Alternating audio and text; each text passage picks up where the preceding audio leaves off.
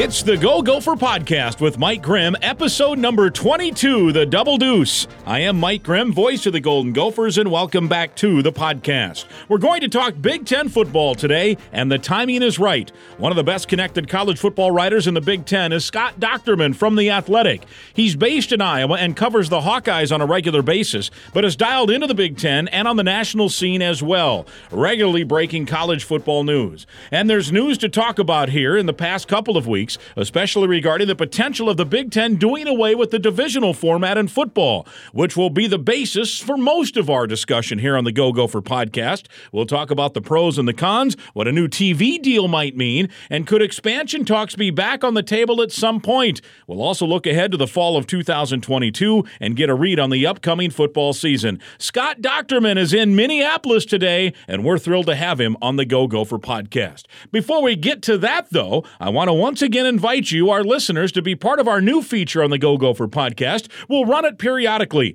We'll call it the mailbag segment. You can tweet to me any question you want about the Gophers, about broadcasting, about Minnesota, any interviews we've done on the Go Gopher podcast, or anything else. And every few weeks, we'll collect the very best questions. I'll answer them on the Go Gopher podcast. So if you want to be part of the first group of questions in the coming weeks, start sending me questions. You can do so by tweeting at me. My handle is Mike Grimm3, or you can hashtag the the question or comment with hashtag Go Gopher Podcast. Our Go Gopher Podcast is presented by alumni owned Sunbelt Business Advisors and True North Mergers and Acquisitions. If you're a business founder planning to exit your business, start by contacting Sunbelt Business Advisors and True North Mergers and Acquisitions. Sunbelt serves more businesses up to $5 million in revenue than anyone, and True North M&A serves companies with revenues up to $150 million. You can get a no-cost, confidential, no obligation business valuation today. Make the most of your life's work. Visit sunbeltminnesota.com or tnma.com today. Our podcast is also sponsored by State Farm agent Tony Hoaglund at champlininsurance.com. Of course, he's a big Gopher fan. We invite you to subscribe to our podcast. It's free to click the subscribe button. You can listen at any time, and it is free. You can also go back to listen to our previous podcast, including last week's show, which showcased Gopher freshman baseball player Brady. Council. I'd also invite you to offer feedback on our podcast or share or retweet the links to the Go Gopher podcast so others can find out about the podcast and listen for free. When we come back, though, we're talking Big Ten and Golden Gopher football with the Athletics' Scott Dochterman. But first, a word from Tony. Hey, Gopher fans, this is your State Farm agent, Tony Hoaglund. We are super excited to be part of the new Mike Grimm Show on Talk North. For the year of 2022, we will be donating $10 to the University of Minnesota Children's Masonics Hospital for everyone that calls our office or checks in with us online and mentions that they heard about us on Talk North and the Mike Grimm Show. We are really excited again that Mike came on board with Talk North. You can reach us at 763 421 4900. You can find us on the web at champlininsurance.com. Again, 763 421 4900 or find us on the web at champlininsurance.com. Roll the boat, Ski-U-Mah, go Gophers. Welcome to episode number 22. It's the Go Gopher podcast with Mike Grimm, and it's my pleasure to welcome to the podcast from the Athletic. Scott Dochterman is in town. We're conducting this interview in person, and uh, it, that's pretty cool. Good to see you, Scott. Yeah, great to see you, Mike. I love Minneapolis. I, I think I know my way in my sleep if I needed to drive here with two kids going to college here. But uh, great town. Gr- glad to be here, and, I, and it just happened to work out perfectly. This is awesome. This. Yeah, this is awesome. In fact, we're recording this on your son's birthday you were up here celebrating his birthday. 23rd birthday. It's yeah. just the time goes so fast. You don't even think about it. And you're like, wow, my son's 23.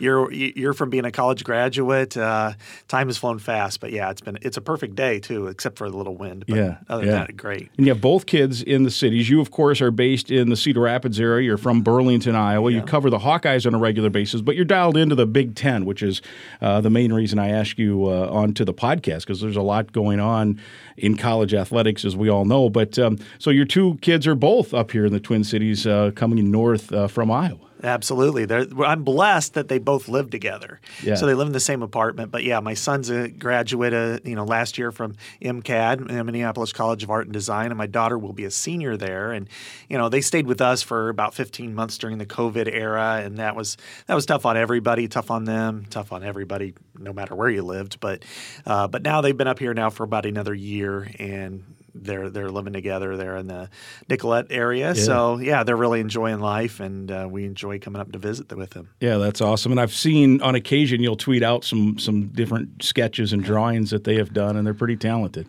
Yeah, we were just in Dinkytown this morning. We went to Al's Breakfast. Oh man, love that diner. And uh, my son was just doodling. He's like he did like this battle for Floyd of the Gophers and Hawkeyes, and uh, so they put it up. And I'm like, yeah, you guys got to fly that, you know, yeah. when they play in, in November. So yeah, he he's really talented and he likes doing some of the sports. I'll stuff. have to take a peek at that the next time I'm in there uh, eating. That's pretty cool, and that will be a crossroads game, even though it's late in the year, yeah. which I'm sure we'll get to here as we uh, continue with uh, with our conversation. Scott Dochterman from the Athletic, and let's talk about. I think to me, I don't want to spend a lot of time on the NIL and the uh, and the transfer portal because it's there's so much info out there. People can get it, and I don't know if you and I talking about it really matters much anyway because there's going to be a lot uh, moving, uh, you know, a lot of moving parts in that over the next, you know, two or three years probably.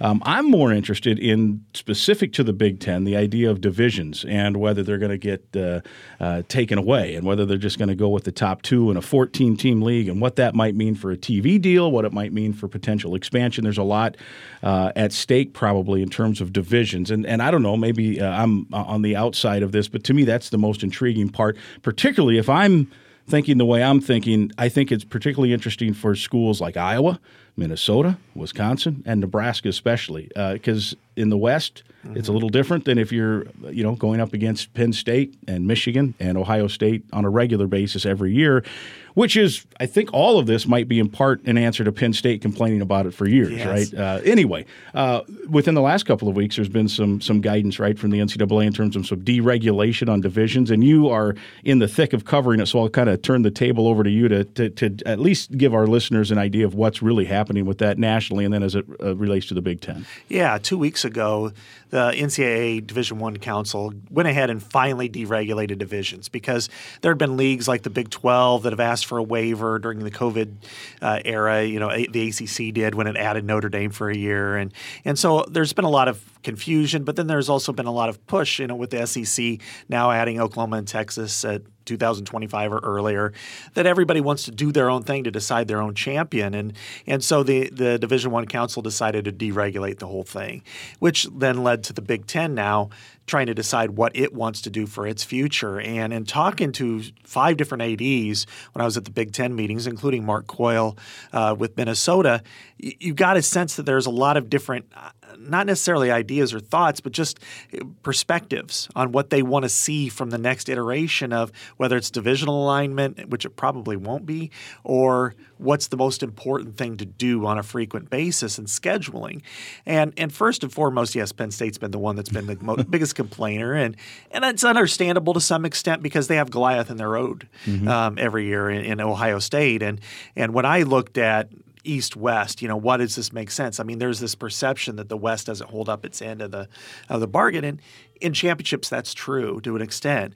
But in regular season play the the east only leads the west 77 to 70 and in but in championship games it's 8 to nothing. But ohio state's 18 and 2 against right. the west. I mean, you think about that. If you put Ohio State in the East or in the in the West, uh, then everyone's talking. To, you know, really, Ohio State yes. is, is an outlier, right? You almost have to kick them out. I since, mean, in yeah. terms of the discussion, since they went to divisions, they're sixty-one and five against all Big Ten teams. Yeah. eighteen and two against the West. We remember the two that they lost because right. they were just so you know shocking. And they've and, probably been favored in every one of those oh, games. Oh yeah, I mean, when were they not favored? Maybe, maybe at Michigan State one of those years yeah. or something. I don't know. Exactly. I mean, so and then uh, they're five and zero oh in Indianapolis. So you take you remove Ohio State, and it's you've got kind of t- a tiered structure where the consistent teams are you know Penn State, Michigan for the most part, Iowa, Wisconsin certainly. Uh, Michigan State's been good and up and down, right. Northwestern, and then Minnesota's been pretty good. So you've kind of got this tiered structure among the rest. And so in Penn State's defense, I guess you could say is look we just want a path to, to the championship game, and and even we may be as good as the West Division champion, but we'll never get there right. because of this. I think that's the th- literally there. There's people on the record there saying we just want Wisconsin's path. Yeah, right. Exactly.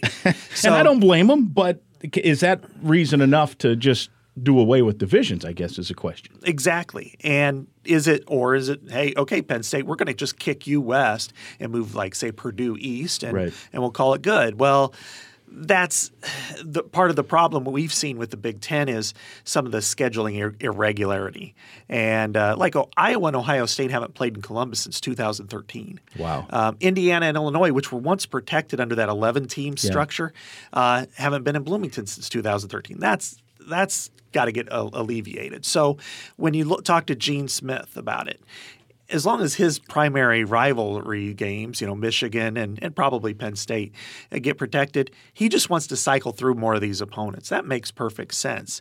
Penn State, on the other hand, says we don't have a rival that we would want to pound the table for, which is understandable. Little, I think Sandy Barbour's on her way out, so yeah. it makes. Uh, but then when you start to talk to Mark Coyle or Gary Barta at Iowa, we didn't get the chance to talk to Chris McIntosh at, at Wisconsin or Trev Alberts at Nebraska, but certainly the three, the the triangle that we care about a lot right. Wisconsin, Minnesota, and Iowa. I mean, these are century plus old rivalries. Wisconsin, Minnesota, the oldest or most played rivalry in Division One. Um, Iowa, Minnesota, it's it's nearly there. Iowa, Wisconsin, it's in that same ballpark. So, I think everybody's fan bases care about those games so much that they don't want to see those imploded. And then you throw in a Nebraska. Well, if you protect only two games, then who's Iowa? As right. Iowa's going to have to punt on somebody, right? And and Nebraska also gets a voice. Nebraska would probably prefer to play Iowa. Iowa, there's a lot of equity in that series. That's become a great rivalry, yeah, right? I mean, you live in Western Iowa. That's a big deal. Exactly. Iowa, Nebraska, yeah. Two big fan bases that do not like each other. They haven't played for anything at stake yet. Right.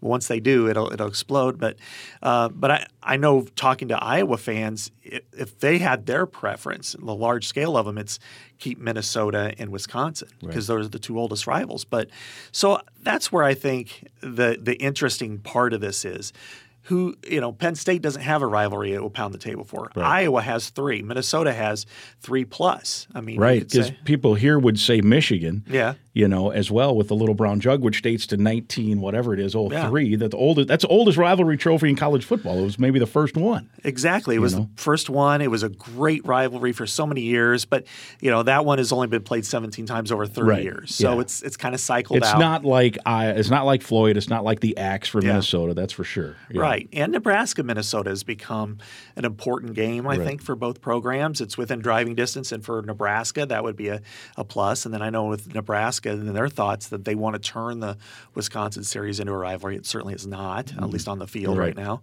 Uh, and, and then there are other teams, you know, Northwestern figures into Wisconsin or Iowa and, and what have you. So there's just and so Illinois shares a border with Iowa, and that's been pretty heated over the yes. years. Maybe more in basketball, but yeah. you know, you think about Iowa because of where they're located, they've got four or five border schools. Yeah. You know, the border battles are huge. Exactly. You're, you know, you're from that state, so you know what it's all no about. Doubt. That every, you know, the West Division is perfectly set up for Iowa more yeah. than any other team because the only team that's not on its border is Purdue, and it might as well be because right. it's just right across the Illinois Indiana border. So, but then you, you have those perspectives. Then you have, you know, Michigan as Michigan State and and uh, Ohio State. You know, what does Indiana, Purdue think? What does Illinois think? So all of these kind of fit into the same discussion. And then it's like, how do we cycle through as many opponents as possible without damaging the rivalries and still give them a path to Indianapolis?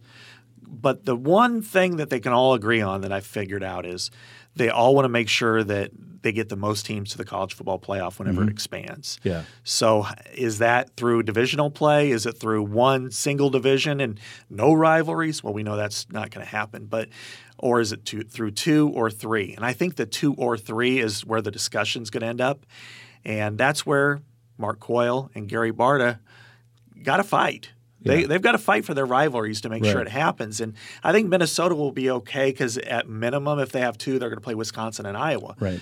Iowa is the one that might struggle with that because you might lose Wisconsin again, just like it did with Legends and Leaders. Yeah, uh, and same thing with Wisconsin because I know that it would want to play Iowa too. Yeah, and it, and and I, it's interesting because we can lead into this part of it too because I, I I actually struggle a little bit with the idea of no divisions, and it's not just because it does probably suit Minnesota better and Iowa better to be in the West. I don't think that. Yes, I mean you can be for what Mm-hmm. you know you can be for the team you know that you kind of followed. Yeah this is better for them. But on on top of it just from a competitive balance situation uh, first of all there's uh, are there any sports leagues that don't do divisions?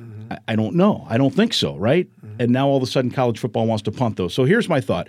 If it's the college football playoff that they're worried about so if it goes to 12 teams and the big ten's trying to get three in Yeah. is that the idea That's that'd be right. yeah. and and so if I, I guess my thought would be if they go with just the top two, you could potentially be in danger of getting one in, yeah. right?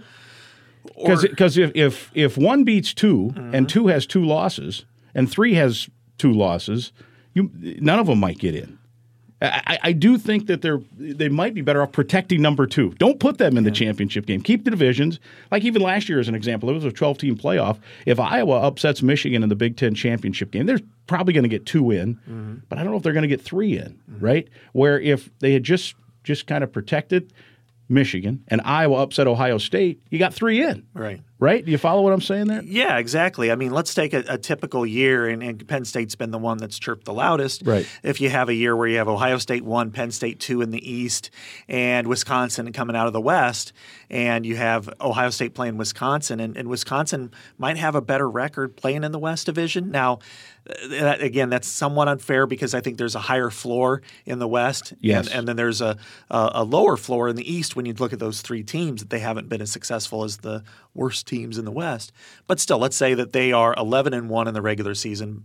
Ohio State's 12 and 0 and Penn State's 11 and 1. Their only loss coming to Ohio State. Um, you maybe you only get, as you said, two teams instead of three because if Penn State's okay, you're not going to Indianapolis, but you're going to be a the the five or 6 You'll be in. You're right? in. Yeah. Um, Ohio State, if win or lose, you're in. But you know, Wisconsin, well, okay, you lost to Ohio State. There's no business in that. But if you're Penn State and you lost two games to Ohio State, that it might, might punt you down. Yeah. So, so they do got to look at that. And I think an expanded playoff may provide more amp for keeping the divisions the way they are. I agree. Eh, Or if it's eight, if they Yeah. only take eight, then Yeah. I don't see any way you want to do, do away with divisions, right? Because you want to get two in, Yeah. and you and you really ri- run the risk if the if you put the top two in, Mm-hmm. if one beats two, one might be the only team in to an 18 field. Where if you protect two, Right. Like if two is Penn State and it's sitting there at 11 and one, and let's say a let's say a 10 and two Hawkeye team or a 10 and two Gopher team goes in and loses to Yeah. Ohio State, Ohio State's in, Right. Michigan's in if they're or Penn State's in if they're sitting there at 11 1. But if you take the top two and Ohio State blows out Penn State, they're not in an 18 field. Exactly. You know, look at what the SEC has done to foster those. This this last year was kind of an outlier when you had Georgia and Alabama both Right. at the elite levels, but but the years I think it was when Alabama and LSU would get in, uh, then. You know, if I recall correctly, Alabama won the championship, but finished second in its division because it didn't have to have that second loss. And so that that to me is something that the Big Ten needs to consider. I think they need to consider everything. here. Yeah, right. And I'm glad that this is out there before they made a decision because I think everybody's voice is important. I don't, you don't want to see somebody compromise um, on something really valuable. Which to me, I think rivalries are as valuable as there is in this sport. I Yeah. mean, That's if what it's built on. You know, if you were to take out Floyd of Rosedale game, that that's one of the worst things they could possibly Right. do. That is something everybody looks forward to. Or Iowa, Wisconsin, which could be on the chopping block, or you know, and take the East. You know, what happens if it's okay, Michigan, Michigan State, you're gone. That's something that you just can't do. That's Right. what this sport is built upon. So if you're the Big Ten, you've got to throw all that into that same discussion. No doubt. I even think last year, uh, Thanksgiving weekend, Minnesota beats Wisconsin. That puts Iowa in the championship, which was a sidebar to that story. But if that's just a normal game, the axe isn't part of it. It's just a border rival.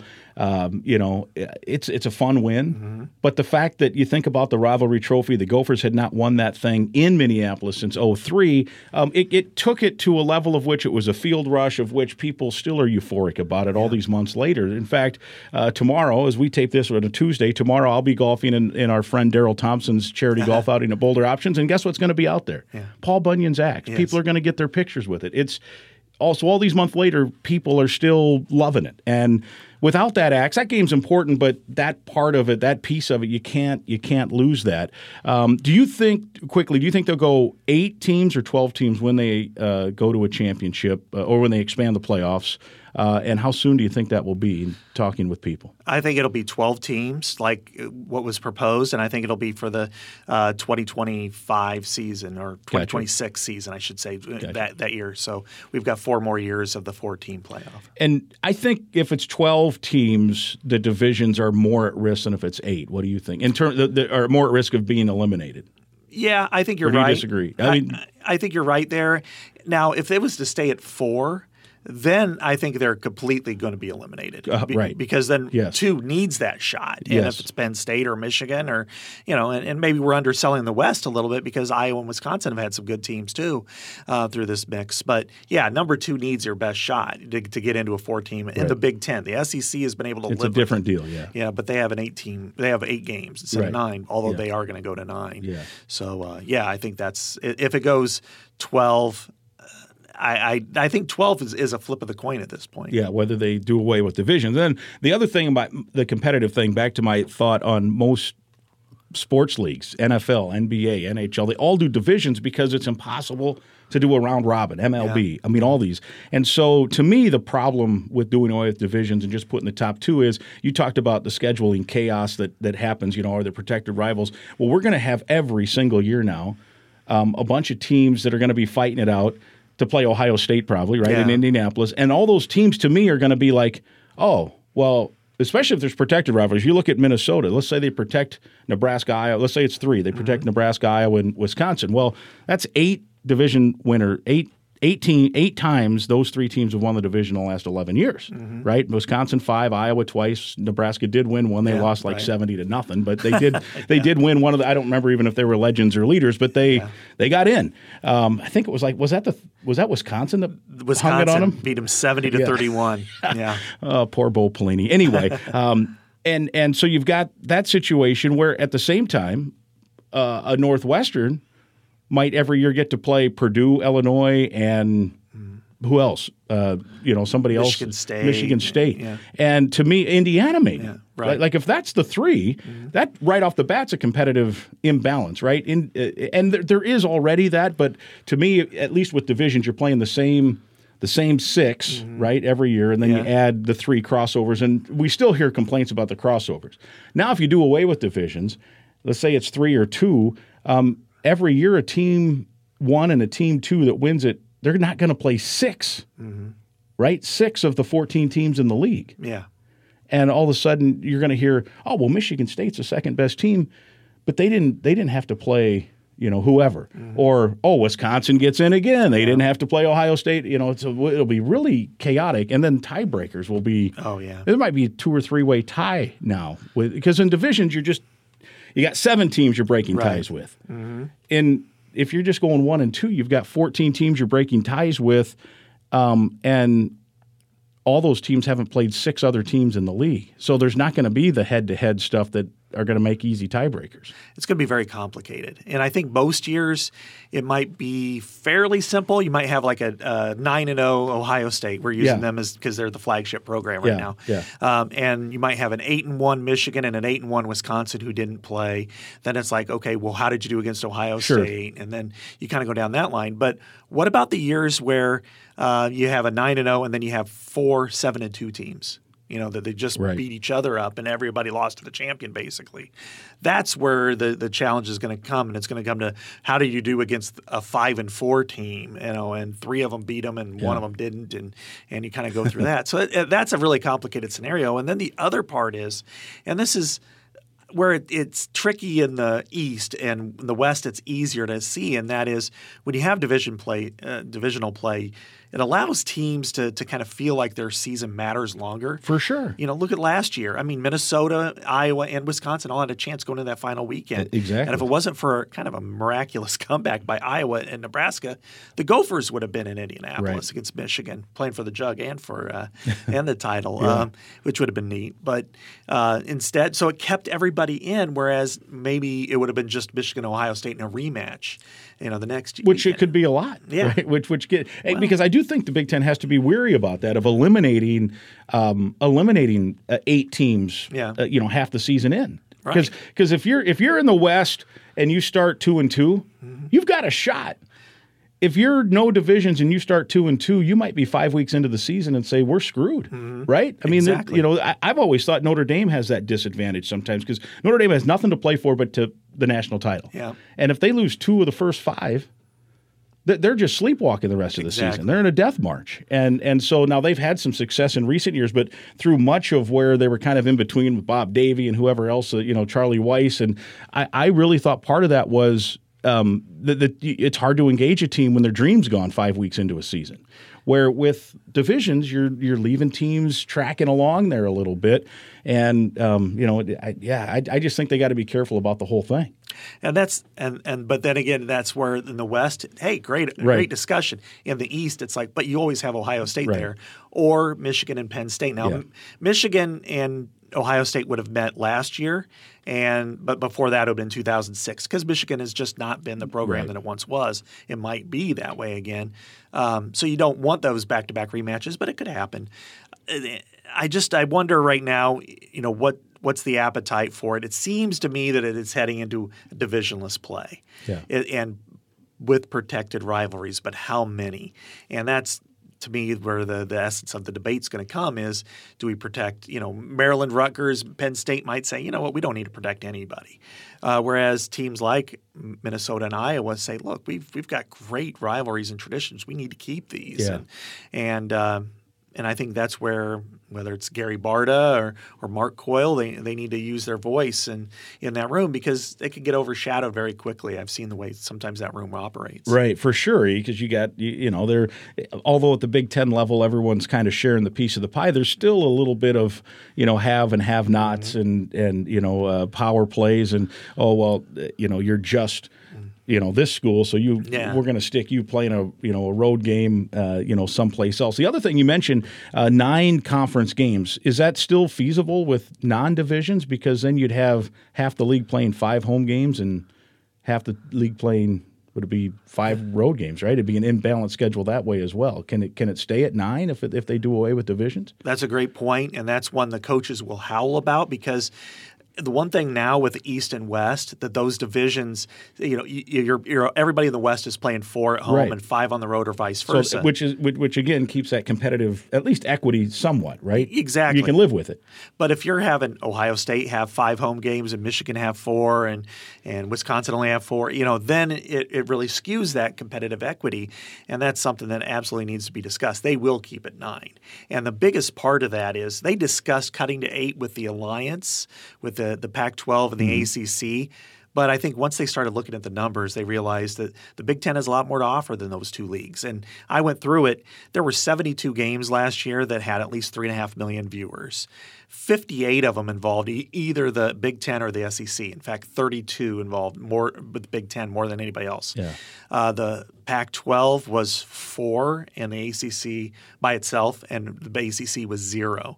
In fact, the Iowa-Nebraska game on BTN drew almost as many viewers as the ACC championship did. Well, that that's that Black Friday match. Yeah, yeah. right. And that's on BTN versus Uh, network You know, TV. ABC, I think Yeah. it was. So the Big Ten realized awfully quick that okay, yeah, it's great to have Michigan play USC or Ohio State play Clemson, but are you really not going to play Iowa, Michigan State, and instead Michigan State's going to go to Boston College and Iowa's going to go to NC State? Right. That, makes no sense. Well, and that even with the non-divisions, I get the idea that people want to play. Like Illinois Yeah. should definitely be playing Indiana more often, Yeah. uh, and and those things. But then by the same token, like I I, I think about uh, Iowa, especially having grown up there, we're both Iowa guys. Um, you know, if all of a sudden uh, you're not playing Illinois every year, yeah.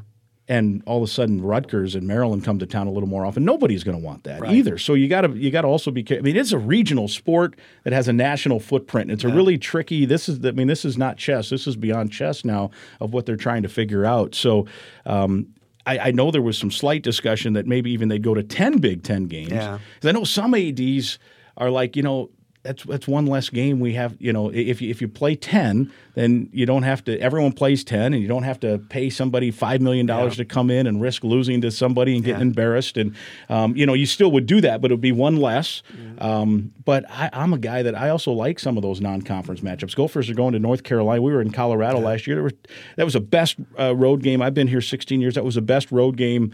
Um, show up wise in terms of attendance, the Gophers had to have 50, I don't know, 10 to 15,000 fans there for that road game in Colorado. And um, I, I, think that, you know, North Car- I think the Gophers go to North Carolina in two years. And there's a there's a game coming up. I'm trying to remember where they're all. The BYU game got bounced because of the, the, the COVID situation, but that would have been a great place to go visit and play a game. So uh, there's a lot of uh, moving parts. So if it stays at nine, they've got to figure out some some ways to, to make that a little more equitable as well. Because on certain years, if you're tied for second – with somebody and they played five home games and you played four, I'm not real thrilled about that, right? If you're that team. Exactly. And you're making a great case to keep the divisions by saying yeah. that because yeah. that's what the coaches will look at first. Right. It's like, you know, if you're Iowa, Wisconsin, which have kind of been the top two record wise over the geographic era, uh, if Wisconsin has five home games and Iowa has four, Kirk Ferentz is going to say, you know, he's not going to complain about it, but he's going to kind of right. you know, throw it out there. Hey, somebody will. Yeah, and, you know? and they should. It, or Penn State and Ohio State because we know James yeah. Franklin will. Yeah, for sure. Yeah, right? he, he, does a lot of things. But uh, and you make a great point about non-conference games too. I mean, the Big Ten's been good about playing. 10 Power Five opponents every year, nine yeah. in their conference, or even when it was an eight, the most of them played two. Get another one, yeah. You know, I know the, the team I cover, Iowa, uh, they're landlocked. They're they, locked into Iowa State. They're locked yeah. into Iowa State, and I think the lack of variety drives people crazy. Right, right. You know, so they would. But that's a good to, rivalry too, though. It is. I mean, is. Uh, but but you know, one on a side note, one thing I always thought would be perfect would be Minnesota and Iowa State playing at the Viking Stadium on Labor Day weekend. Yeah because Iowa State does travel very well. They do. I've been I was at their bowl game this year and as well as Iowa's and uh, they you know it's only it's actually shorter uh, to Ames you know drive wise than sure. it, it is from Iowa City and if you're to play like a neutral site everybody gets half the crowd at Viking Stadium they would love to come up here. Um, to me, you know that kickoff weekend that would be perfect. Yeah. But, you know who knows it, it, and and even with that minnesota people get a little antsy because iowa state likes to come in here and recruit so they yeah. don't they, they they're not big into that uh, you know into giving the other team exposure as well so it's it's a there, there's there's all kinds of tentacles there and now you got to schedule games out yeah. you know i mean i'm looking at games the gophers have scheduled i'm like i'll be 64 years old when that thing gets i, I hope i'm still alive when, when, when the gophers play at mississippi state yeah they've got that yeah. game a home and home with mississippi state scheduled and i forget what year but um, and I and then uh, yeah, so and that's what happens. So I don't know how far that Iowa Iowa State matchup uh, goes out, but um, 2025. 2025. So you know, and you, you got to figure that that will get renewed, right? Yes, but um, they have at least on the Iowa side, they've kind of watched it a little bit just mm-hmm. because of what's happening with the Big 12. Right. And how does the Big 12 go yeah. through things? And and there's been some starch over the years about scheduling among those two programs and going all the way back to when both 80s first started. And they uh, Iowa State changed the way it paid Iowa for its home yeah. gate. And finally, they eliminated the 20% rule where everybody got 20% of the home gate because yeah. Iowa State was doing it off an average game. You know, and this is ah. back. This was back. Now, it'd be totally different today. Right. This was back when they would have sometimes like thirty thousand for a Colorado or somebody, yeah, right. and, and, then sell it out for an Iowa or, or Nebraska. Uh, and then Iowa will give them twenty percent of the home game from the Iowa State game. Yeah. And so that's a that's a, that's way in the weeds, but it, it is. It but it, it's all a factor. Yeah. yeah. Are bands still traveling back and forth, or is that because uh, right there was a, there was a couple oh, of issues yeah. with the bands, right? That stopped that last year after the 2019 incident where the Iowa band was marching out of the stadium and yeah. got uh, yeah there was some shoving and hitting and stuff by some fans and claims that the well the band shouldn't have been marching there, and people are saying, well, the people shouldn't have been hitting them either. Probably not. Yeah, yeah, so, probably not. So well, that that became an issue, and almost to the point where the president at the time of Iowa said, well, maybe we won't play them anymore. Yeah. So we've talked about the college football playoffs and how that may or may not impact. I, I, think it will certainly impact whether there's divisions or not as as that gets decided. You know, twelve maybe divisions last if it's eight, or if it stays at four, certainly um, you would think that divisions are much more in peril. Um, how about the TV deal? How will the TV deal impact, if at all? And they're negotiating. And honestly, by the time some people listen to this, there could be some announcements on a TV deal, right? If you're a week from now, as we yeah. tape this here, the last day of May, um, there could be something coming out about that. Um, what do you think on TV and how the impact might be on divisions? Because I could see TV trying to finagle like we want more of uh, the upper ends matching up against each other. We want Wisconsin and Ohio State more than once every six years per se. You know what? I think that if anything, they probably would like status quo. Okay. And and it will come out. I mean, the presidents and chancellors meet this weekend. Mm-hmm. So once that ends, that's probably when the proposal goes, and there'll be. It sounds like, at least from what I was told, two major networks, Fox being one of them, of course, and then two cable companies being a part of this. But if you're looking at it from the TV perspective, first of all, that, that it was an easy question to them and answer back was uh, about eight versus nine. And they were the same way when you'd have all those games. But, you know, even among, there were 18 Big Ten only games that had three and a half million viewers, and uh, nine of which were cross divisional. Hmm. So Ohio State, Minnesota to kick off the season, Iowa, Penn State. Those are the games that reach that uh, threshold. And so they wanted to stay at nine. The Big Ten said, "Okay, we got you on this one." Yeah. Uh, going forward, though, if you're the um, you, first of all, it's more intrigue, as we talked about. That that going into that last weekend, Minnesota, Wisconsin got five million viewers. That was like more than a million more than Penn State, Michigan State. Wow. Why? Because there was something at stake. Yeah, for everybody. Yeah, not just Minnesota and Wisconsin. Right. right. Yeah, Plus, at all of Iowa watching. Exactly. Oh yeah, it was pretty intense in Iowa, um, and plus you had one of the two coolest trophies in sports, which yeah. Minnesota has a part of, yeah. in, in my eyes. And then, but then if you look at the East and those matchups, do you want to cut away from if you go with two protected teams every year, then that's you play teams seven times over 11 years that you don't protect. So does that mean that you'd rather have Michigan and Penn State seven over 11 or 11 over 11? Right. That you know Michigan Penn State's going to get a ton right. of viewers. Same thing with um, you know Michigan State Penn State. You know that's kind of a was sort of protected for a while, right. and uh, and then likewise in the West, all the games we talked about.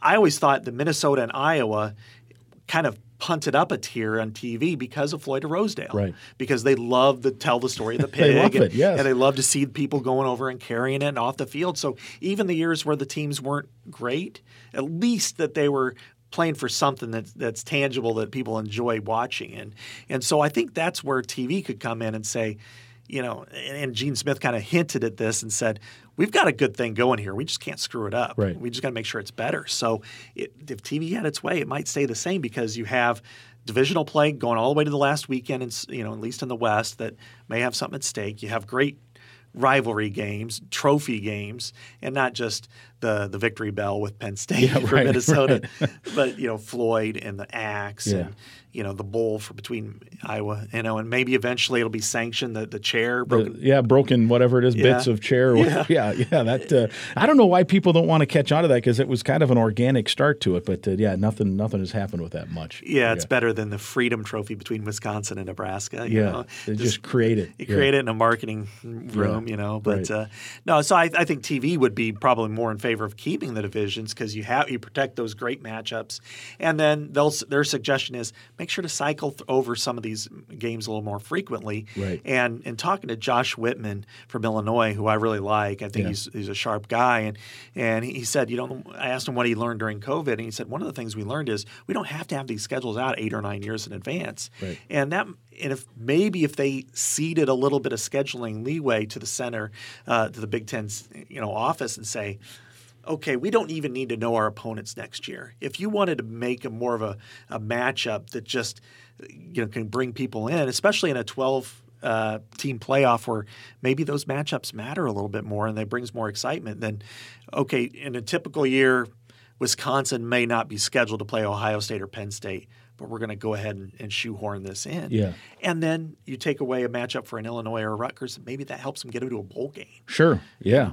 Right. So, yeah, I, I that, that's an interesting thing because you see that you know even in the NFL to a certain degree they're scheduling mm-hmm. right. You you um, and, and, this is why I still like divisionals because even then it's a four team division. So yeah. you're like, well, you're only playing six division games. True, but in that division, those same teams then are playing the other you know, like you know, Yeah. it's the NFC North, for example, and Yeah. on a given year they might all then play every team from the AFC East. Yes. So there's still some equity, and I get it. They're, they're you know, and then they do some competitive things where the the winner of that division will then Yeah. they have another partner division where the Right. winner of last year's division plays the winner of that division Mm-hmm. and second place plays second. So it does give maybe, you know, some advantages to some teams that might need a little boost up that don't have all the advantages at the top. And I'm not for creating parity per se, but I do think there's some maybe, you know, there's some I think the ACC, they don't announce their conference schedule. It's like 2 years in advance is all right. And it's not even dates. They just say here's who you're playing, I think, right? Something Mm-hmm. Yeah, well, this year it was uh, January. Yeah. for who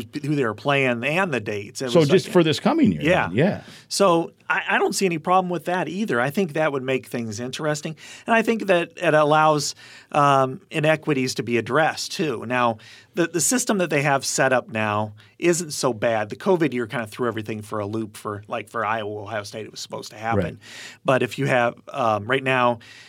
You have one kind of protected crossover in the East. You know, Minnesota was Maryland for Yeah. six years, which kind of make go what? Yeah, you know, but, that was it was.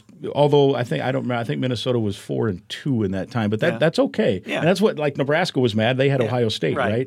And that's where that caused that that caused that rift between Indiana Yeah. and uh, and Nebraska when Indiana won that game a couple years ago because exactly. there was a little shot I think taken from the Husker Yeah. side to the Hoosier side. But anyway, Right. uh, as a total sidebar, but Yeah, and I mean, oh, Iowa Penn State was as ex- interesting of a you know six game series as you got. Yeah. So you had those those games, and then now they're on the second cycle, which is supposed to be a six year block. I think that's too many. Yeah. It's like Iowa's is Rutgers. because eventually to create the total balance is a 36 year deal. Yes, it is. takes 36 years, Yeah. right, to to to complete the six six year cycles. Yep, because uh, Indiana and Purdue are, are the one protected, and, right. and so you're trying to compensate for that. I think a three year block is probably preferable, and in that three year block, you're supposed to play everybody. Yeah. You know, and then the next time you're supposed to cycle out. But that's I, I think at some point maybe you just mess around with it a little Yeah. bit more and you get some better matchups. Okay, so we're going to open this little Pandora's box. Could TV also be pushing for the Big Ten to add a couple teams? Uh, and if so, if there's expansion on the table, could eventually, that wouldn't be soon, but some point see uh, more NFL model for four, you know, add two teams and have four four team divisions, and then you cross over and, and you have more of a, you know, everyone plays.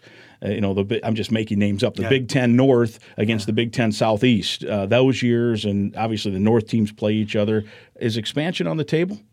Does not sound to be the case, you know. And I think last year it could have been, and I think the potential's there, but you you would really have to add those teams that add value. I mean, you know, we can all discuss Maryland Rutgers and how much value it at at the time it did because it got BTN penetrated into those markets, but now that that kind of penetration doesn't matter as much. You know, are they good or bad additions? We, we can debate that. It's a long Um, plane ride, I can tell you that. I, I can't believe Maryland did that. I know they needed the money, but think about Maryland. I'm again Yeah. jumping in here. Sorry, but you think about I when we fly that from Minnesota out there, and it's, I guess that'd be the second longest flight. But I can't imagine Maryland basketball, especially. I mean, they're flying to Madison, Wisconsin on a Tuesday night. They play an eight o'clock Central Time game. Flying up. In, in the meantime, they gave up. You know bus rides to Charlottesville and bus rides to Raleigh and bus rides to Durham and and all that great tradition. I can't believe they did that. Um, and you know, I I don't know. I mean, financially, obviously, it worked out well. But man, I that, I mean, we and the Gophers aren't a great road draw in football, but. They don't draw anybody for football. Yeah. I mean, uh, we were down there one year and it couldn't have been half full. Mm. You know. It was a decent one that I went to this year. It was a Friday night game. Oh yeah, I remember. We were And- watching from a Buffalo Wild Wings in West Lafayette. There you go. Yeah, yeah. I think I've been there.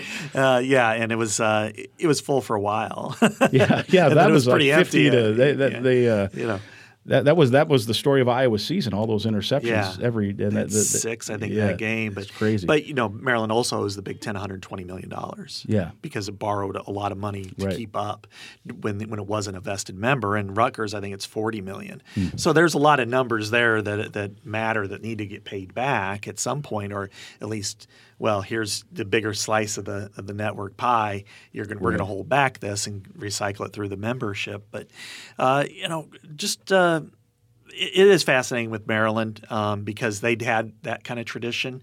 Yeah. Nebraska knew what it was getting into. Yeah. I don't. I think Maryland and I talked to Big Ten officials about this that they said you know they had a great big welcome party for Nebraska. Rutgers couldn't be happier. They had to be much more subdued with Maryland because the fan base was not for it. They loved yeah, their no rivalries. question. I, I, don't know how. You, I mean, it'd be like um, it'd be like people coming into uh, Minnesota and saying, "Hey, you're going to go play in the ACC because it's more money, and you're going to fly to play Virginia Tech." And yeah. God bless the you know the Hokies, but that's you know that's not Iowa, it's not right. Wisconsin. It, it's just crazy to me. Now Nebraska, to me, yeah. I'm probably in a minority because I think a lot of Big Ten fans, Iowa, Minnesota especially, are like ah Nebraska. If they went back to the Big Twelve, I'd be fine with it. I love Nebraska yeah. in the Big Ten. I, I think it offers enough. Uh, one because one, it's a great trip. It's yeah. it's a great trip for fans to go to. It's a great stadium. Their fans are enthusiastic. It, you know, uh, and I, I joke with people in Nebraska. They have the nicest fans in person.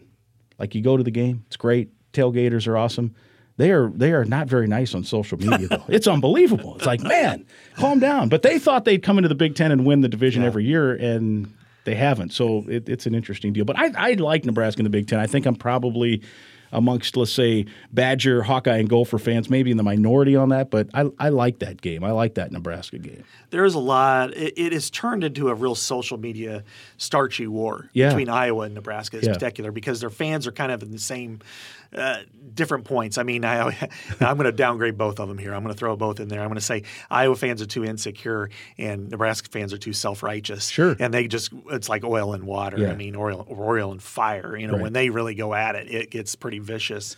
and so, uh, whereas Wisconsin and Minnesota fans are more with each other. They're not as yeah. much, although they, it does get pretty feisty yeah. from time to it time. It can too. get feisty, yes. and and that that rivalry I think is also fueled because the hockey rivalry over the years yeah. has been pretty good also. And uh, you know here it's a big hockey state. Now, if there is expansion, you mentioned what team? So Maryland and Rutgers at the time made sense from a financial standpoint, um, and with the ACC locked into their TV rights, you're not going to probably raid that league again. Notre Dame's kind of tied in for a while. You probably got to go west, right? That would be the one that you would go to naturally. And I think you look at what the Pac 12 is or isn't, it's had so many issues with its media rights and, and its Pac 12 network that I think you, you look at what which ones add value. And obviously, the LA market, mm-hmm. Northern California market, um, Oregon, uh, Washington itself. And then, you know, Utah does it or does yeah, it not? Colorado, maybe.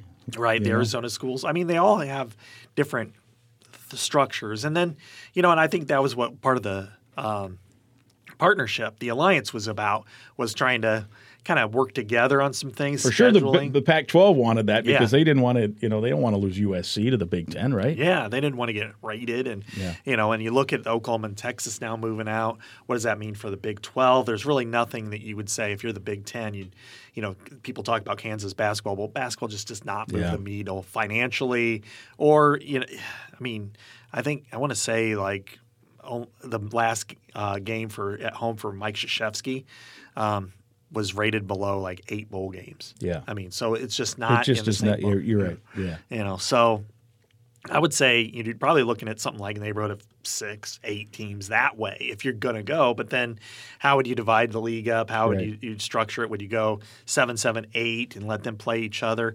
What does it mean for Olympic sports? You know, those are the ones that are really. It's it's one thing for football because one game a week, it's on the weekend. You fly and you know, yeah, it's another hour in the plane, you know, except for us media, me media, yeah. meaning we got, you know, layovers and stuff. Sure, but, yeah. But, or for fans. But, but I think uh, when you start to look at, uh, you know, Olympic sports, track teams, or you know, golf or tennis or volleyball, that's when the trips really bad. Even basketball too. You're right. You know, midweek weeknights, and, volleyball know. have have midweek games now.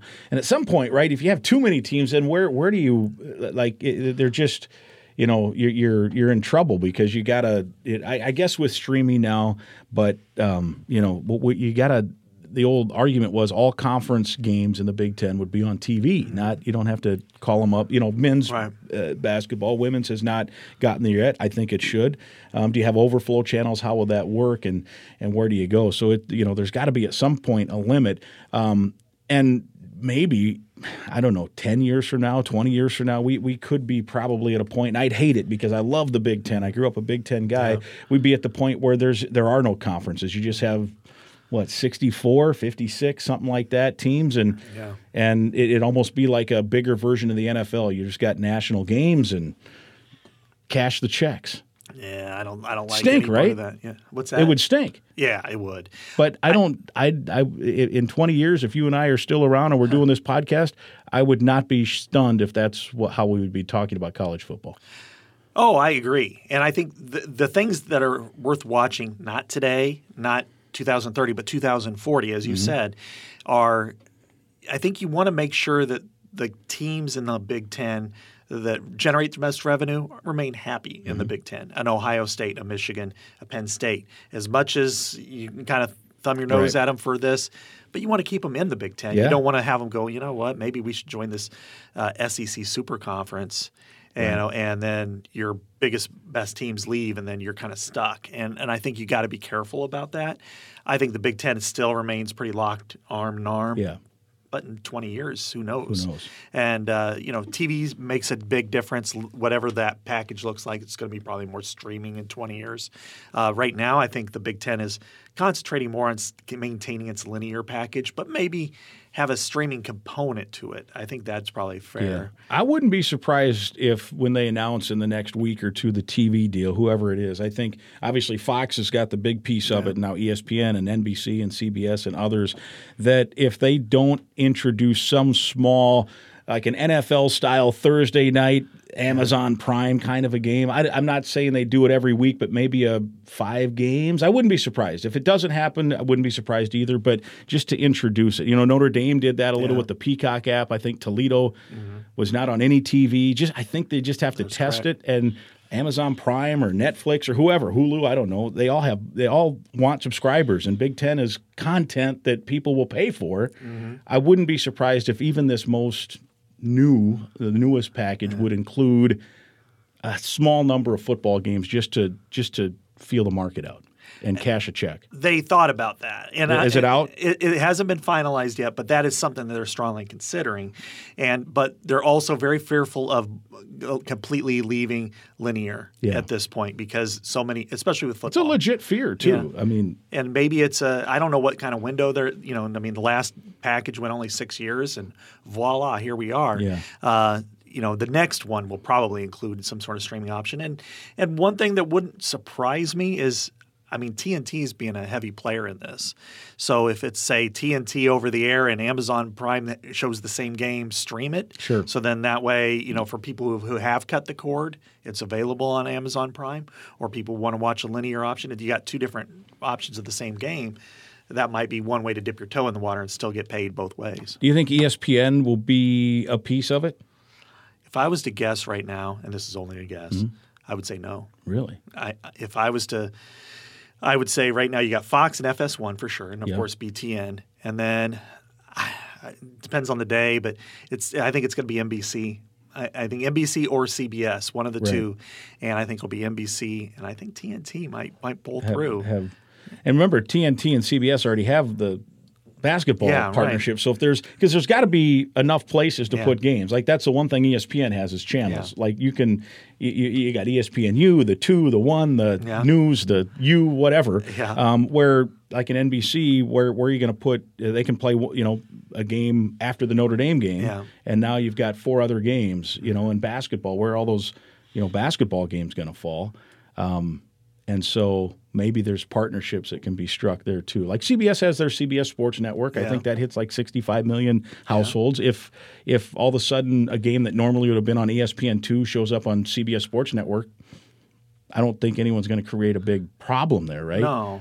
But if all of a sudden the game is like, oh well, the Minnesota Purdue game is going to be on the Peacock app, Yeah. now you might have some people losing their minds. Exactly. Right? You know, So- that, that's what we're dealing with. You know, we've dealt with it in basketball a lot. Yeah. You know, where people have been, you know, and, and of course the state we were at, they had to in, in Iowa, you had so much of that was submerged on local over the air Right. networks that when that was taken away and went to BTN, and then some of those games didn't even appear, whereas even the the lowest November game Yeah. would always still appear on, on one of the over there Yeah. networks. That was tough for a lot of fans, and I still don't think that their basketball program has recovered because of that. You're right. 15 years ago. Yeah, and and even even here a little bit with hockey, you see Yeah. it because every Friday and Saturday you knew where the Gopher hockey team would be, and now all of a sudden it's maybe BTN. You know, if it's Notre Dame, it's on the Peacock app, and and some every now and then ESPNU will pop up. I'm like, where's the Gopher hockey game tonight? Oh, it's on ESPNU. Wow, okay. Um, so where it used to just be the same, you know, and Minnesota had that too back in the day with the Midwest Sports Channel, where Yeah. every basketball game was Dick Bremer and Jim Dutcher, and Yeah. you'd watch it and then you'd listen to Ray on the radio and you knew and um, so that that had and it, you know way back you know it was the Thursday Thursday you know travel partners Thursday Saturday and everybody Yes. played. Well now you need content for every night. So Right. you got time slots to fill. Um, well let's quickly here. I've, I've already kept you longer than I promised but you always uh, are delivering great stuff. Scott Dochterman with us from the Athletic. Um, the Big Ten uh, West race we, we think we'll have divisions in 2022 right they're not Oh, going to yeah. shortchange that right That is for sure. for yeah, sure, that's what that that's so good. So we got one more at least. Um, uh, the Big Ten West should be fun. I think you got the Hawkeyes as the defending champ. You've got Wisconsin, who every year is picked as a favorite, and I think they're still the you know they've been to five uh, you know championship games, uh, including. Now that said, they haven't been there since what eighteen, right? Yeah, that's correct. Uh, Yeah, since 18. So, uh, you know, they haven't been there for a couple years. And Minnesota has knocked on the door two of the last three years um, and really like three of the last five or six. So, you know, they're hanging around. And Northwestern, God bless Yeah. them, they've been to two here in the last four years. So, um, you know, they won what? One game last year in the Big Ten. They were not very competitive last year. So, uh, what's your handicap of uh, 2022 Big Ten West? Wow, it, it's going to be wide open, and that's the good thing about the Big Ten West to me is because you've got these rivalries, you've got games, you've got teams that play a certain way, except one in mm-hmm. Purdue. They play Right. a completely different way, and I think that they all could kind of match up with one another. And you know, Wisconsin and Iowa, and, and to some extent Minnesota are brute force teams. You know, really like to beat you to death on the line of scrimmage, and then Nebraska, nobody could figure out Nebraska. Nebraska hasn't figured them yeah, out yet. right. Yeah, they haven't figured themselves out yet. Illinois is trying to be in that same, and I think they will get there with Bielema.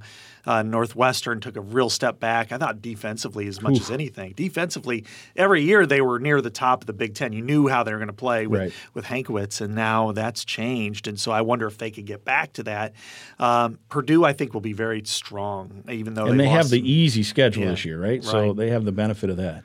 Um, I think it's I think it's going to be a three way between this north. I, I call it the Northwest Triangle of Yeah. Eight: uh, Yeah. Minnesota, Iowa, and uh, Wisconsin. They all play what on each other's turf uh, late in the year. So that's That gonna be- November is going to be crazy, right? Right. I mean, nuts. yeah, I mean, I you know I love it that Iowa and Minnesota are playing on its old traditional weekend, Yeah. the, the Saturday before Thanksgiving. So it, it's gonna it's up here, so that's gonna be really fun to watch, and I think it'll be an exciting game. And um, Iowa, Wisconsin, I believe, is just right before that, and then I know, of course, Iowa went and the Axe game and Iowa, Yeah. Nebraska end the season. So I look at it as it's going to be about quarterback play Yeah. and everybody's quarterback has been, in, except at Purdue, has been kind of an issue. So if if you see uh, you know Spencer Petras take a step forward, if you see Graham Mertz take a step forward, if you see you know Tanner Morgan, you know in year six take Yeah. a step forward and be a If good he's back to the 2019 version, which he's now reunited with that offensive coordinator, right, you know, exactly. the And- hope is that there's a step forward there. you know, a healthy Chris Autman-Bell. Yeah. I mean, if, if they can repl- if Minnesota can replace its offensive line, which was Yeah. terrific, physical, very very experienced last year, if they can maintain, I think John uh, Michael Schmitz. I've mentioned this. I vote for the All American teams, and I think he's the best returning center in the country. Mm-hmm. So I think Minnesota's got a very good chance of being in that conversation and winning it, because frankly.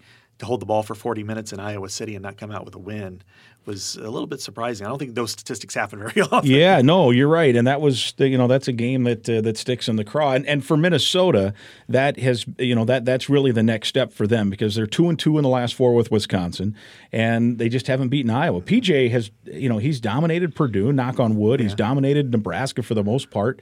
Um, you know he's he's handled uh, other teams, you know he's handled Northwestern here and there, um, you know, and he's I think zero and five, no zero and yeah zero and five against Iowa, right? Or 0 6. I'm losing track of time yeah. here. I'm getting too old to remember. But anyway, he hasn't yeah. beaten Iowa. And they outplayed him probably in Iowa City last year yeah. and had to settle for field goals. And remember in 2019, same thing. That whole year, that was a, that was mm-hmm. that was a flip of the script. Uh, go back to that game because Minnesota almost never kicked field goals. They were scoring touchdowns like crazy. And Iowa, remember um, who was the kid that won um, the, the kicker that had like 100 field goals oh, that Keith year? Duncan, uh, Keith Duncan, the kid out of North Carolina. Um, and then in that game, yeah. Iowa scored three touchdowns on three straight red zone trips, and Minnesota had to kick a field goal, and they missed one, and it was twenty to whatever, seventeen to three or twenty to three, and um, and that was you know an Iowa or a Minnesota ended up putting up like four eighty mm-hmm. on a really good Iowa defense, but couldn't win because they were kicking field goals, mm-hmm. which was the non-script, the, the tables right. were kind of turned. So that's always been a good rivalry. But um, your friend and mine, Justin Gaard, we were at Northwestern last year. The Gophers were getting ready to play that game. There wasn't a big crowd as usual, and mm-hmm. you know, and that I'm not throwing stones because I know the Gophers haven't always drawn well either. But they were at that time the defending champ, yeah. and they had won it, you know, two years prior to that. So they had won two of the last three uh, Big Ten West divisions, and we're looking down, and JG says to me how how how do these how do these guys do it? How do they win two of the last three Big Ten champion West championships? And I said, well, I don't know how they did it. Style doesn't matter. What they have done over the years is they've beaten Wisconsin sometimes, yeah. and they've beaten Iowa just a little more than sometimes. Yeah. And in the West, if you beat Wisconsin sometimes and Iowa a little bit more than sometimes, yeah. you're probably going to be in Indy a couple of times. Right. And that's what Minnesota hasn't done. They've they've beat Wisconsin two of the last four, but they haven't. Don't you don't even have to beat them both, but I mean, obviously, if you beat them both, you're in real good shape. Right. But that's the next step for PJ is to to beat Iowa finally. Well, you look at to me the the greatest race among the three when they're all other than last year was probably 2019. Yeah. Where Minnesota's only losses were to those two teams. Yep. Um, Iowa lost at Wisconsin 24-22 when Nate Stanley got stood up at the goal line. What, what a what a play! And right? that I tell you what, that sounded just like a giant axe hitting a tree. It was yeah. that loud yeah. in that stadium when it happened, and he got he was three inches short of a two point conversion that would have sent the game into overtime. So uh, that's how close it, w- it was. And then you look at that game again. You know, if it wasn't for AJ Epenesa really on defense, yeah. that um, you know Minnesota would have won that game, or you know came down to the end up here in that snowstorm or whatever that cold And uh, I wonder were, were the Dilly bars still on the field that day? That's a good question. They they uh, they actually the, so the Dilly bar story that they had, he had to go up to the press box to get that Dilly yeah. bar and then come back down. Uh, Dilly bar Dan, or, or he's, Dilly bar Dan. he's the uh, he's the guy in charge of the uh, coach's headphones. That's great. That's I great. love that. Yeah, it was always a good picture. But those are just, and I mean, I have a million stories about Floyd Rosedale, but you know, there's just there's so much yep. history and rich tradition among those three teams that's what I don't want to see broken up. You're right. You know, I wrote a column about a week ago and I said, it's not complicated, Big Ten and SEC for that matter. Protect the most important ones. And if, if for Iowa that's three and for Maryland that's zero, so what? They can figure out formulas, you know, right? It's just you know let them. You know, they've done it with they've done these little hangnails before. Indiana, Purdue is a hangnail. Yeah. And if Iowa plays um, rotates six games every year, Maryland rotates nine. Who cares? Right. You know, they play Illinois with greater frequency. So what? And it's it's it's it can be complicated, but there's smart people that can figure out complicated things. Yeah, we're talking right? about games, not invasions. Right. So. Exactly. hundred percent. Well, and and honestly, you know, look, if you hung uh, Maryland with Penn State, that's a border yeah. rival, and they did have a pretty good rivalry for a while over the course of time. So I, you know, put them with Maryland, let those two have fun, and exactly. Yeah, yeah I mean, you know, it's fine. They could play on 11 a.m. on yeah. on BTN or FS1 or TNT yeah. or it probably it. would draw pretty well, and and Yeah. we, we I'm having a little fun with that. But that that seems like a decent rivalry. Rutgers can tag on there. Like if I'm Michigan State, I'm a little fearful because I, I like if you're Minnesota, like I said earlier, you're playing if if you got three protected rivals, you know that's that's tougher. Mm-hmm. Um, competitively than if Northwestern has to play Indiana, Purdue, and Illinois every Right. year. And if you're Michigan State, do you get protected with Ohio State and Michigan? Yeah. I, my guess is Penn State probably. And Penn State, you know, so And two of those three probably. Yeah, may, yeah, probably Michigan for sure. Right. Penn State probably, and then maybe Northwestern or Indiana. Yeah, They right. really want to be with Northwestern. It was really weird with that legends and leaders Yeah. situation. I talked to like every AD that was associated with that, and Mark Hollis at the time was the AD at, at Michigan State, and he said, other than the Michigan rivalry, I was demanding we play Northwestern every year because we have such a big base of, of alumni In in, Chicago. Chicago, Mhm. and that's where we recruit. So we, we wanted to play Northwestern every year in the same division. Penn State did not matter to me. As much as that. Yeah. So, and so you have that. Element. Everyone's got their own uh, yeah. uh, wants and needs, and that's what they'll have to figure out. Well, hey Scott, how can we read your stuff over the course of time? Yeah, just go to theathletic.com and uh, you can check us out. We we have layers here. You know, you can if you're Twins, Vikings, uh, you know, Wild, some yeah. great writers we have here. You got you Johnny know. Athletic, you got Mike Russo. I mean, you got yeah, and, and uh, Chad Graff, and man, a lot, a lot of good, a lot of really good writers. Absolutely, and so you can check out your favorite pro teams and and as well as college football. And we do do, you know, we don't have a dedicated Gophers reporter, but we do cover the Gophers mm-hmm. along with everybody else. So we do have stories on them. So yeah, check check me out at the Athletic. Got to read about your hated rivals yeah, and then right. and then your favorite team. Well, there's always good info, and if uh, people want to follow you on Twitter to to uh, directly get your stuff, yeah, at Scott Dochterman. Very easy enough. Yeah. There you go. Thank you. Thank you so much, Mike. There he is, Scott Dochterman from The Athletic with some great inside info on the Big Ten and what the immediate and long term future of the Power Conference may or may not look like. I hope you enjoyed our conversation on the Go Gopher Podcast, episode number 22. The Go Gopher Podcast is presented by Sunbelt Business Advisors and True North Mergers and Acquisitions. If you're buying or selling a business, visit sunbeltminnesota.com or tnma.com today. We're also sponsored by State Farm agent Tony Hoaglund. Brandon Morton is our producer and technical expert. And again, I'd invite you to listen to past podcasts and please be sure to subscribe to the Go Gopher podcast right now. It's absolutely free to listen. And please share the link on your social media channels. And don't forget to get us your questions for the upcoming mailbag segment. Hit me with your questions at my Twitter handle, MikeGrimm3, or hashtag your question or comment, hashtag Go Gopher Podcast. We'll talk again next week.